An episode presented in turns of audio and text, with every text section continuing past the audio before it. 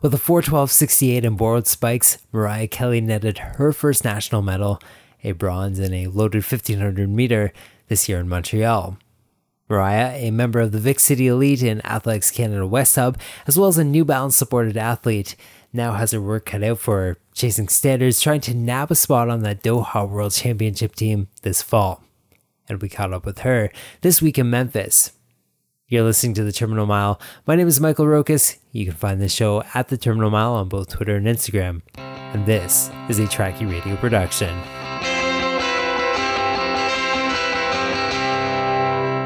All right, you can now add national medalist to your resume. One thing that I did read about it though, and I think this would be a good place to start, is um, I read a news article that you didn't run in your own spikes. What what's the story behind that?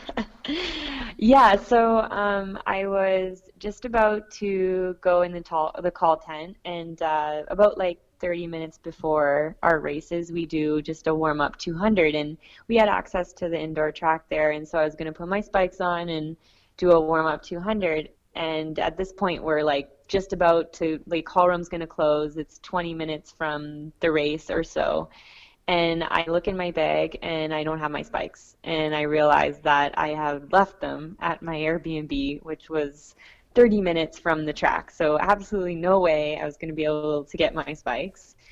And, uh, you know, my coach Heather and Jeff, I could see that they were somewhat panicked, but they were telling me to stay calm and that they would handle it. So I do my warm up two in my trainers, and then I go into the call room and I can just see like a bunch of the coaches, um, Brit Townsend included, who is Lindsey Butterworth's coach, just like looking for spikes for me everywhere, and everyone is just like frantically going. My training partner Laurence uh, ran back to her Airbnb to grab her spikes to bring them to me, and uh, I'm in the call room. I'm not allowed to leave, and Jeff and Heather are passing me spikes. And the first pair I try on are a seven and a half Nikes, which I'm a size eight, so hmm. they definitely did not fit. yeah. But I was gonna make it work. Um, however, I am a New Balance sponsored athlete, so I knew like I was either gonna have to tape them up, or I wouldn't be able to wear them. Otherwise, my sponsor would be pissed. Hmm. So um, luckily, the next shoe that came through the call room was a pair of New Balance shoes. And I was like, oh my God, this is like so perfect. They were seven and a half too, though. So they were a bit tight, but not too bad.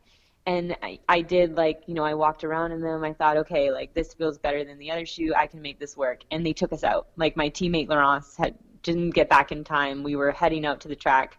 I had my these random spikes on of a girl whose name I didn't know at the time. and uh, they take us out, and I'm just like, oh my God, like I've done no strides in these spikes. I have no idea how they feel.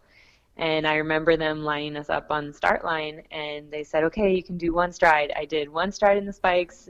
I didn't really think anything of it, and then boom, the gun goes off. Yeah, no, that that's crazy. Okay, so like mentally, how do you get from that that state of panic of of not having your spikes, you know, not knowing what, what's going to go down, whether you're going to have to tape up your spikes, what the deal is, to running in a national championship final? I have to think that you have to you have to get your mind somewhere else, and you have to get it somewhere else really quickly. How did you do that? Yeah, so the second I realized I didn't have them, I had like a little panic and I let out a huge curse word and like screamed it. and uh, my coach was like, No, this is not the time for this. You just, you know, you need to calm down. And so she said that to me and I just, I dropped it. I just, I let it go and I did my warm up too. And then after that, I just like, I said to myself, you know what, all I can do is control the controllables. And at the time, I couldn't control the fact that I didn't have spikes, and I just hoped that maybe I would get a pair. And I didn't really think about, you know, the worst case scenario of not getting a pair because I knew at the end of it all, like I was going to race no matter what, even if that meant I was going to go barefoot. So, you know, the race plan was the same, my fitness was still there, and the opportunity was still there, and whether or not I had spikes was just one piece of the puzzle that I could do without if I needed to. Okay, so walk me through the race. Um, you know, gun goes off. Uh, what what happens over the the next three and three quarter laps?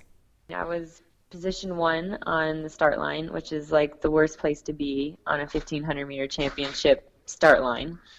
And uh, I knew I was going to have to get out hard. And so I did. And I ended up being like maybe fifth or fourth from the front, which I was okay with because there was like a pretty strong wind on the backstretch. And I had a good feeling that Gabriela would take control of the race early on just to make sure she was out of traffic and out of trouble. And uh, I was like, I wasn't surprised that we went 65 the first lap. I thought that was pretty modest for Gabriela, And so um, after the first lap, I was just like really in the zone and I was trying to be aware of what was going on around me and what was going on in front of me. And so, you know, I felt really good throughout the race. I was really in tune with everything that was going on. And when she had slowed things down, um, I just started to feel better. So I, I almost, you know, at any point in the race knew I was in control and I was just getting ready for that last lap. And uh, with 300 to go, there was a little bit of position changing and you know, it was a pretty strong wind on the backstretch. So I didn't want to make like, I wanted to wait for my opportunity with 200 to go and uh, make it then. And actually, when I did decide to make my final big move, uh, Jenna Westaway actually went at the exact same time and hmm. uh, boxed me in a little. So I, I ended up having a late start on my move, which I ended up chasing her down the home stretch. And it was a neck and neck finish for us too. But yeah, that was uh, bad timing on my part. So you know, coming coming from the world of being a 400, 800 person, uh, you've got to feel pretty confident. You know, going into you know the last 400 where where everyone's really in play, though. Yeah, like I I did. Um, typically in the past, I've I've let my nerves get the best of me in the last 400. But uh, this year I've been working with a mental performance specialist, uh, John Coleman, and he's really helped me um, stay calm in that moment and really like gather up all my energy and, and get ready to gear up because I am fit and I am prepared to do what it takes that last lap. And so I think I've just learned to use the tools that I have and always have had instead of worrying about what other people have. So from there, you uh, you went down to to Hamilton for a Twilight meet. Now you know you say you say Twilight and, and you think all comers and and you know that wasn't really the case in that race. That was that was really something special, though. You know, let's let's talk a little bit about that 800 uh, in in Hamilton. Following following that, what was what was that experience like, and and you know what was it like to to look down the line and you know at this at this Twilight meet and see such a loaded field. Well, first of all, like whenever you have that much talent in one race, you just you know that, you know, you got to bring your best to the table. And so I was super super excited to have an opportunity to run with such incredible 800 meter women and just to see what I could do in an event that I don't run that often. And honestly, like it was it was just fun to like sort of go in and uh, not to say that I didn't have any expectations, but in the 800 or in the 1500, I do because I run it so much have a certain amount of expectation in terms of how I get out and how I tactically run the race. Where the 800, I don't have that much experience in the event since college, and so I really just you know go out there and see what happens and it was great to get pulled along by women who are just getting after it and going for it it was so cool. Like I, I finished the race and I just said that was so fun. You know, you you now call you know Victoria home, uh, but I have to think this was probably not your first time on that Hamilton track. Am am I correct in, in guessing that? Yes, a hundred percent. Actually, when I was in when I was living in Niagara, I used to train a lot at the indoor facility um, at McMaster, and I used to do a lot of indoor meets at the. It used to be a 150 meter like bank track that we hmm. used to work out on and do races on, and so I had raced in, in Hamilton a lot and trained there a few times. Did Did you ever get to uh, to use the outdoor track at all? I mean, like the that's always been been one of those tracks that that has kind of been I, I almost want to say you know best kept secret you know people know that that's that's a fast track Yeah, I actually had never been on the outdoor track before, and honestly, I was shocked by how fast it was. Like when I came out to see the facility, I was amazed by, you know, the location, how quick the surface was. It was just, it was an incredible event. Yeah, no, no doubt, no doubt. Um, so a question that, that we like to ask people who who aren't you know at their at their home base right now when when we're contacting them you know when when they're away from that is just just where in the world are you and what are you hoping to achieve by being there so i i think that would be a, a good thing to ask uh, you know especially this week yeah, so I'm in uh, Memphis, Tennessee. I just left Niagara today. I flew out of Toronto, and I'm here at the Ed Murphy Classic going after the world standard for Doha in the 1500. Yeah, so you you have um you have a little bit of time time to chase that. I know the U.S. You know they weren't they weren't granted that, but uh, up here in Canada, you are allowed to to chase a little bit after. What what are the details behind that? I mean, like what what's the time that you have to hit? Um, you know, is there is there a ranking that'll do? And you you know, how much time do you have to to do it? So I have until August 24th um, to hit the world standard, which is 4065, and currently there is only one Canadian woman who has the world standard, so there is room for two more. And um, based on the criteria, there isn't um, anything saying that placing at nationals matters, but I think it definitely helps in the decision making. So 4065, that um, you you would have to take quite a bit off of your PB for that. I mean, the, those uh, those those are a couple of very precious seconds. What makes you yes. think that that you can do it? Well, I think um, the past couple years, I have been at a fitness level that I have not demonstrated in my racing, and I think that's been mostly due to not being where I need to be mentally.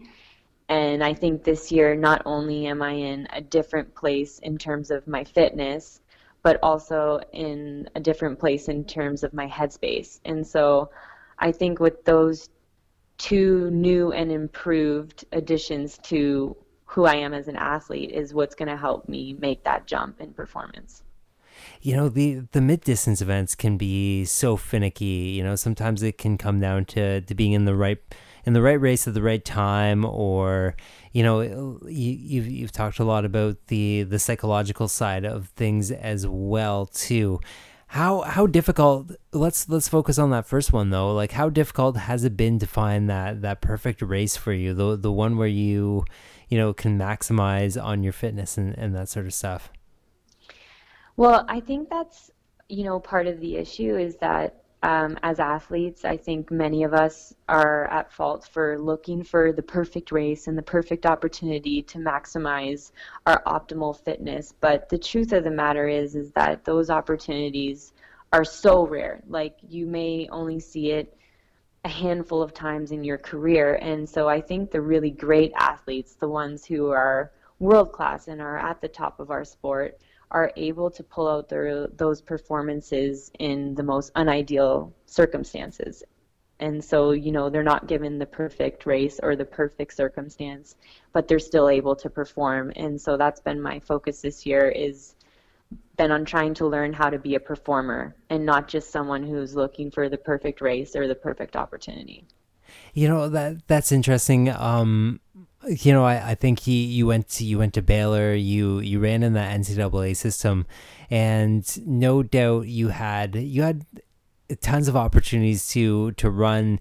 You know, and, and maximize. You know, basically what was what, what what your fitness was capable of at the time because you were you were thrown into these races with tons of other you know similar athletes looking for similar times and that sort of stuff has it been much of an uh, adjustment to go from being a collegiate runner to you know running running with a Vic City elite now yeah, at first it was a huge adjustment because I mean, when I first went to Baylor, I definitely started, you know, bottom of the totem pole. Like I was coming in with a 211 PB in the 800 and the girls in the NCAA are running, you know, 159 two flat. So I was a long way from being anywhere near All American status.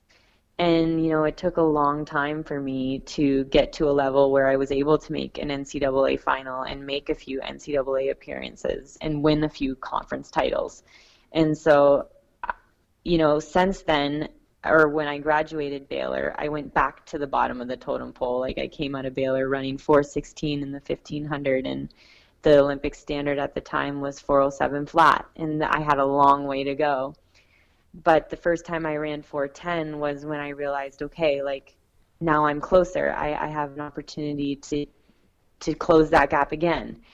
And the last couple years, I guess I've just sort of stayed around 410, 409, and I think it's been more a barrier in my mind than it has been in my ability physically.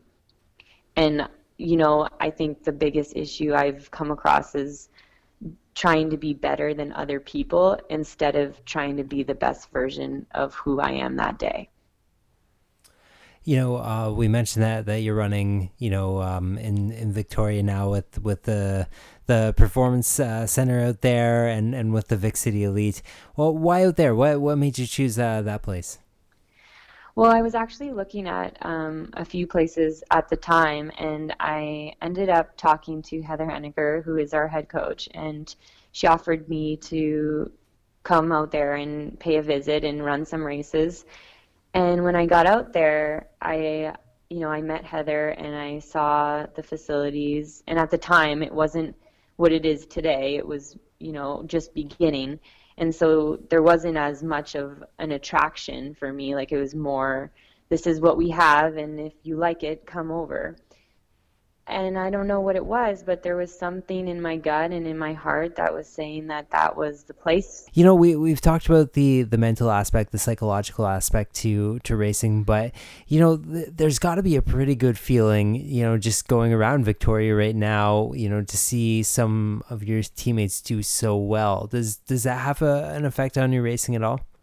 Yeah, totally. Like um, at the 800 race in Hamilton, myself and my two other training partners, Adria and Ross, all PB'd. And that was such a great feeling because I work hard with them all year long. I watch them give everything to this. And when you see that, you see the commitment, you see the dedication, you see the passion and the intensity, it just makes you have to bring your A game all the time. And, you know, when you see them perform, it makes you feel good because you know you've put in that kind of work too and that everything's coming together. It just it makes you trust the process so much more when you see results in your training partners. So one thing that that gets me very mentally prepared for for a race is just nailing, you know, a big workout or a workout that I know, you know, kind of roughly translates in, into something that I can pull off in in a race event. Is there is there anything that like that that really sticks out to you? Uh, you know, go to workout uh, that that you know you're ready to to race after completing completing it and, and knocking it out of the park? Um, yeah, so you know, workouts definitely um, help me see where I'm at and give me confidence in uh, where what I can do. And if I had to sort of pick one workout that sort of gives me the most uh, insight to where I'm at, it's probably like three by 800 on eight minutes at goal pace uh, 1500. And we usually try to go anywhere between 208 to 210. And uh, then at the end, I always get a surprise tag interval, anywhere from 300 to 400 meters, depending on how mean Heather decides to be that day. and so when I'm able to do that workout comfortably at those paces, I know I'm ready. Who are you matching up with uh, within workouts out there right now? Um, right now, my primary training partner is Sarah McPherson. Oh, okay, neat, neat. I, I, you know, there's just so many, there's so many names out there, and uh, and so many people that that you could match up with. Uh, you know, being being a professional athlete, um, probably has its moments of you know, you know, um, I guess some some hard times in there, but you know, you you definitely have some some sponsors and, and some supporters and stuff. Who's uh, who's helping you out in in this journey? Well, the main supporter of our group is 94 Forward, and they've been such a huge part of everything we've been able to do the past couple years. Without them, I'm not sure, you know, where our crew would be. Um, but I've also done a fundraiser in my hometown, and I, I got a lot of support from the community there in Niagara Falls and the surrounding areas of Niagara. And also, Athletics Canada has supported me throughout this journey. So I've had a lot of support. I'm very lucky. And, and even more than that, I, I have a husband at home who is in complete support of my journey and my quest towards the Olympics, and my family is supportive. And so I really, I'm so fortunate. Oh, definitely, definitely. All right. Well, you know, best of luck. Uh, you know, in the in the next couple of races. Um, hopefully, hopefully they're they're good ones. I know some sometimes they, they can be good, sometimes they can be bad. But if they're anything like that Hamilton meet, then uh, I th- I think you should be in, in pretty good hands. Yeah, no, congratulations on your first na- national medal, and uh, you know, thanks a lot for being on the show this week. Thank you so much for having me. I really enjoyed it. A quick note before we end the podcast a big thank you goes out to all who ran or came out to support the second annual New Balance Canada Terminal Mile Cup. All the teams, New Balance Canada, and everybody who stayed to watch, uh, they're all the reason why we do it. And it helped us achieve our goal of making fun opportunities for people to run fast together. Thank you so much. Big thanks to our guests this week, Mariah, as well as to Trackie for their ongoing support. To listen to more episodes of the podcast, you can find those on Apple Podcasts, Google Play, Spotify, and Trackie.ca. And hey, while you're there, shoot us a subscribe. On social media, we're at the Terminal Mile. My name is Michael Rokas. Thank you for listening, and remember, support your local Twilight meet.